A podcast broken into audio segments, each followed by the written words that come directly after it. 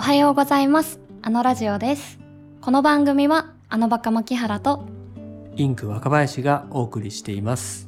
スタートアップの成長や資金調達に役立つ情報をゆるくお話ししていきます。それではどうぞ。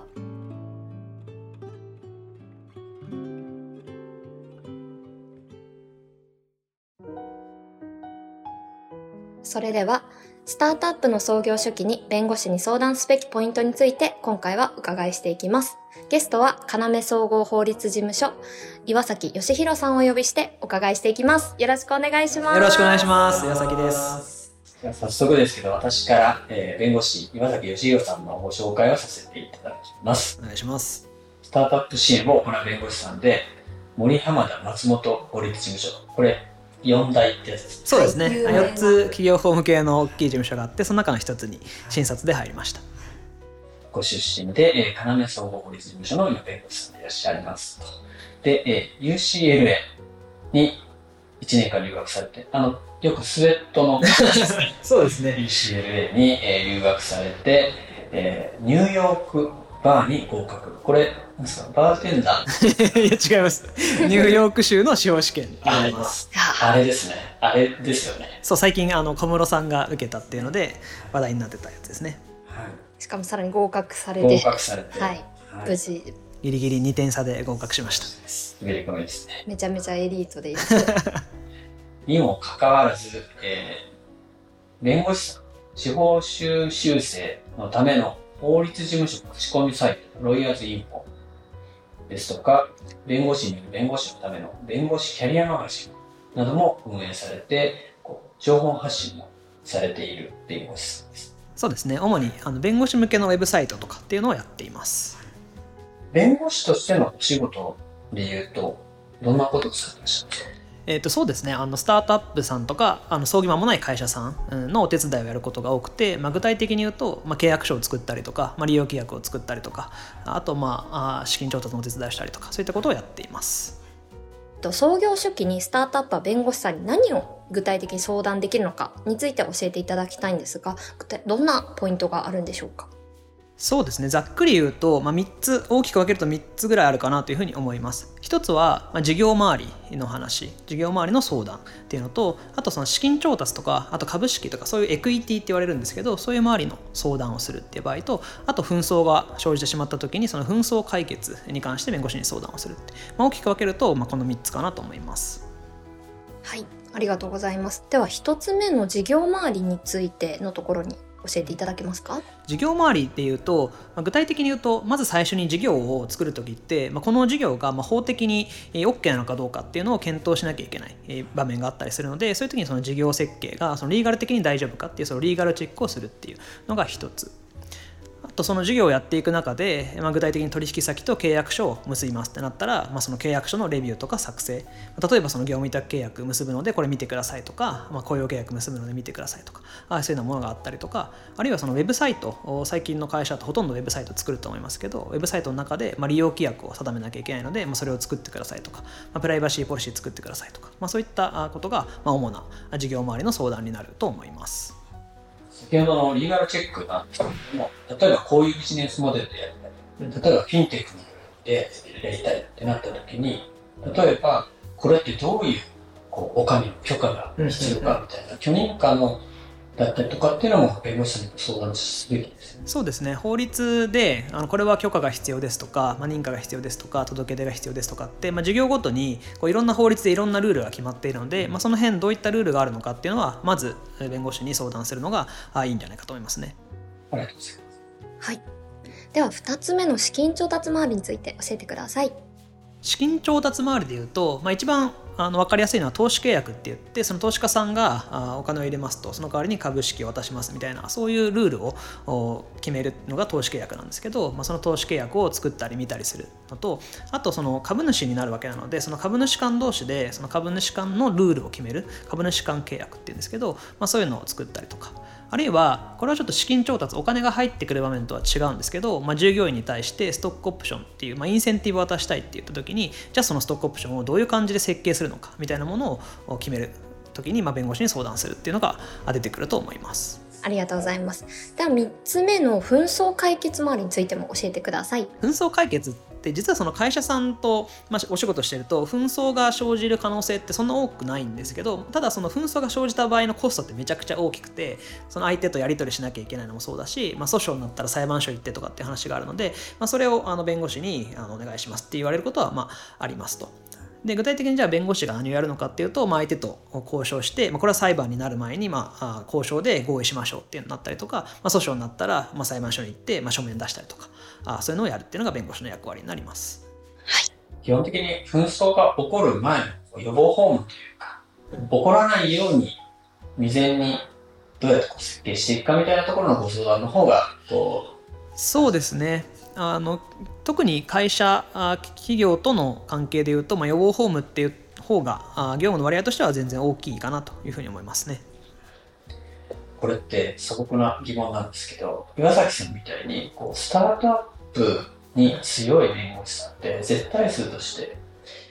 えー、全然わからないですけどスタートアップはすごいやりたい人増えてるんですよね。もともとその弁護士業の中でもじゃあ企業をやり企業主に企業さんとやり取りしますっていう弁護士って、まあ、少なかったんですけどさらにその、えー、それを企業法務やりたいっていう弁護士の中でもやっぱり大企業と仕事をするっていうのが、まあ、基本的なメジャーな存在だったんですけど、まあ、最近はこうそもそも全体としてスタートアップのこう人気が高いというかスタートアップの認知度が上がっているので、まあ、それに伴って特に若手の弁護士とかはスタートアップ支援したいですっていう人が、まあ、どんどん増えているっていう印象があります。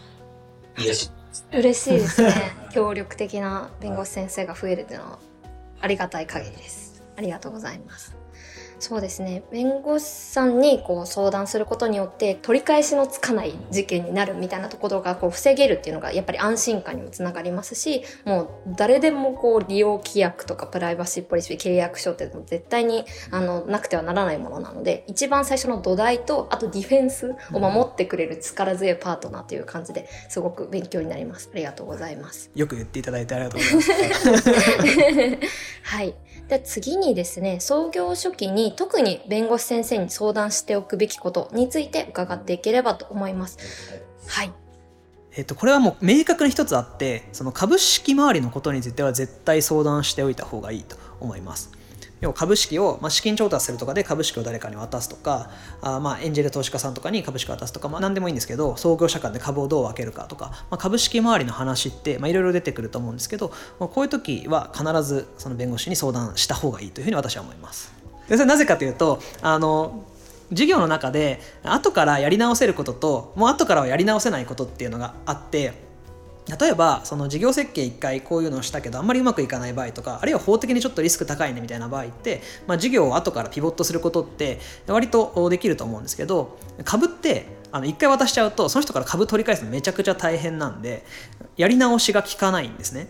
やり直しが効かないことなんで弁護士に最初に相談した方がいいっていう話になります。僕結構ここすごい重要だなっていうふうに思っていてその特にその創業者一緒に創業しますってなった時に株どういうシェアで持つかとか最初の投資家さんにどういう感じで株持ってもらうかっていうのは実はめちゃくちゃ大事なんですよ。今後ずっと続いていくことなのでめちゃくちゃ大事なんですけどその一番大事な難しい意思決定をするタイミングってその一番最初なんですよね、はい、一番知識もないし一番経験もないタイミングで実は一番難しい意思決定をしなきゃいけないっていう意味で、まあ、すごくあの大変というか難しい難易度高いんですですよ。なんでやっぱ専門家に相談した方がいいっていうふうに僕は思ってます。あの資金調達のことってもしあの VC さんから出資を受けようと思ったら当然 VC さんとかエンジェル投資家の方にこう壁打ちをお願いしてでいろんな意見を聞いてやっていくと思うんですけど、まあ、VC さんは VC さんの立場があるっていうところで、まあ、どうしてもそこのポジションっていうのがあってのこうお話になりますと。いう点でやっぱり株主にはならないその弁護士さん、フラットな立場での弁護士さんっていうところに、あの、僕は相談した方がいいかな。そうですね、それは間違いないと思いますね。あのもちろんその VC さんに相談するとか、あるいはね、先輩の経営者に相談するっていうのは、まあ、どんどんしてもらった方がいいと思うんですけど、でも、その人たちだけに相談するんじゃなくて、やっぱり特に法的な面とかっていうのは、まあ、弁護士の方が詳しかったりするので、えー、まあ専門家にもしっかり相談するっていうのが重要で、あのこれまあ僕が言うとすごいポジショントークになっちゃうんですけど、その本当に株回りだけはこうマジで相談してみたいな感じで思ってますね。あの他の契約書とかね、正直ね、自分たちであのできるる範囲でやってもらってよくてもう本当に無理だと思ったら弁護士に相談するでいいと思うんですけどその株回りだけは本当にあのお金払わない無料相談だけでもいいから弁護士に相談した方があのいいと思いますね。はい。一方で、もう、立ち上げたばっかりのスタートアップの起業家って、やっぱお金ないじゃないですか。はい。っていうところで、やっぱり弁護士費用ってね、どこらかかっちゃうのみたいな心配な起業家も多分こうリスナーの方でいらっしゃると思うんですけど、弁護士費用ってどんな感じなんでしょうかって。そうですね弁護士で特にその企業企業法務と言われる、まあ、会社をメインで、え対象としている事務所とか弁護士だと、まあ、多くの弁護士がタイムチャージ制というお金の取り方をしていますでタイムチャージ制っていうのはどういうことかというと要は単純に言うと1時間弁護士が稼働するといくらくださいみたいな感じですね。で大体相場感でいうと、まあ、ある程度経験がある弁護士だと、まあ、1時間、まあ、3万円からあ高い人で5万円とかそのぐらいになっていくっていうイメージかなと思います。はい。その、皆さんタイムチャージ制を適用するんですか？なんかもうちょっとこう、スタートアップフレンドリーな、こう、関わりが、弁護士さんへのこう相談の仕方、依頼の仕方ってあるんですか？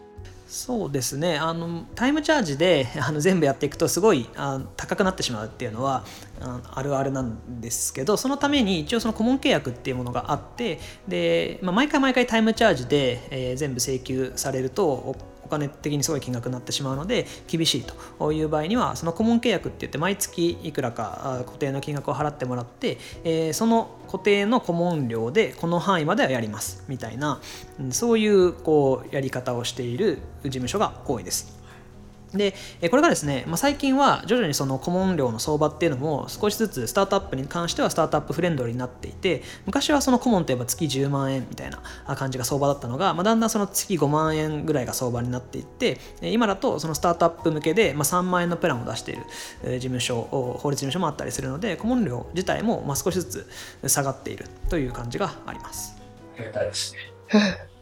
そしたらもう、スタートアップはもう最初からもう顧問契約っていうふうにお願いしちゃった方がいいですか？えー、と顧問契約の方があの継続的に相談がある場合は得なんですけどただ最初から顧問契約はあのしない方がよくって良いと僕は思っていてなぜかというとその顧問契約ってめちゃくちゃ切りづらいんですよね。要はあの弁護士に対して、まあ、切りづらいって法的にはいつでも切れるんですけどその弁護士に対してこう今月で契約やめてくださいっていうのは多分心理的にすごいハードル高いと思うんで一回契約しちゃうと、まあ、なかなかこう切りづらいみたいなのがあるんで、まあ、最初に単発で何回か頼んでみてで相性良さそうだなみたいなものがあったらこの顧問契約するっていう形がいいんじゃないかと思います。ありがとうございます。なんかよりこう、ライトに相談したい場合っていうか、本当にお金ないんですみたいな。そうですね例えばあの僕だったらその創業本当に創業初期の人限定で、えーまあ、チャット相談だけだったら月1万円でいいですよっていうプランを用意していたりもするので、まあ、だんだん特にそのスタートアップ向け創業支援型っていうパッケージを用意している弁護士とか事務所も増えてきているので、まあ、そういうのを探してみると、まあ、比較的リーズナブルな弁護士が見つかるんじゃないかと思います。ありがとうございます。嬉しい。はい。はい。ちなみにその、最初ってまず相談から入ると思うんですよね。で、その相談料って大体相場感どんな感じなんでしょえー、と相談料について言うと、まあ、特にスタートアップを対象としている事務所だとあの相談料もらわないっていう事務所も増えてきてると思います。まあ以前はね1時間1万円とか5000円とかもらってる事務所が多かったと思いますけど最近はその企業向けスタートアップ向けだと、まあ、初回の相談はあ無料でいいですよというような形でやってる事務所も多いと思うんでそういう意味ではあの弁護士って結構ハードル高いと思うんですけど、まあ、一旦その最初の相談無料でやってくれるかとか大体その金額どのぐらいでできますかみたいなものをえ聞いてみるとお教えてくれたりするのでいいと思います。うこれもう予算感ズバって聞くのって、弁護士さん的に嫌な感じするんですか？えっ、と予算感言われる方が私はいいですけどね。なんかあの本当はすごくこうお金がなくて大変なのに弁護士に言われる側も払ってで関係性悪くなって、まあ、途中で相談に来れなくなるっていうよりは、まあ、あ率直に予算感を言っていただいてその中で私もできる範囲でその予算でできるのはここまでですみたいな感じでやる方がまあお互いにやりやすいんじゃないかと私自身は思ってますけどね。わかりました。じゃあ、まずは一回臆せずに。そうですねで、特に株式は。株式周りはもうとにかく誰かしら周りの弁護士とかあに聞いた方がいいと思います。はい。ありがとうございます。ありがとうございます。では最後に岩崎さんに相談したいなっていう企業家さんリスナーさんの場合あのどのようにコンタクトしたらよいでしょうか？えっと私自身はその Twitter とか Facebook とかの DM も開放しているので、まあ、そこから直接ご連絡いただいてもいいですしあるいはあのここにフォームがあるやに聞いてますので、そのフォームからあご連絡いただいたらあ若林さんから、はおそらく私宛てにはい連絡が来ると思うので、まあ、どんな形であってもコンタクトしていただければと思います。はい。えー岩崎さん、ツイッターの、えー URL を送っておきますのと、はいあと、この概要欄に、はい、お問い合わせもね、はい、フォームを貼っておきます。そこから、あの、岩崎さんへの相談希望、書いてくれればおつなぎします。お願いします。ね。お願いしす。ます、こんなフランクでいいんですか？えこんそんなにフランクじゃないんですかね。なんか弁護士さん弁護士ってフランクじゃないんじゃないかっていうふうにはい。懸念してる人があの多いと思うんですけど、まあ、意外と弁護士みんなこんな感じだと思うんで。うん。そんなに構えなくてもいいと酒飲むと楽しい人多いですけど、やっぱり相談結構ハードル高いって思ってる人多いと思うんで、今日はなんか岩崎さんがすごいカジュアルにフランクとしていただいて、はい。ちょっとイメージ変わった人も多いんじゃないかな。確かに。すごい良かったです。であればよかったです。はい、じゃあ、1回目、はい、岩崎さんにお話伺いました。ありがとうございました。ありがとうございましありがとうございまた。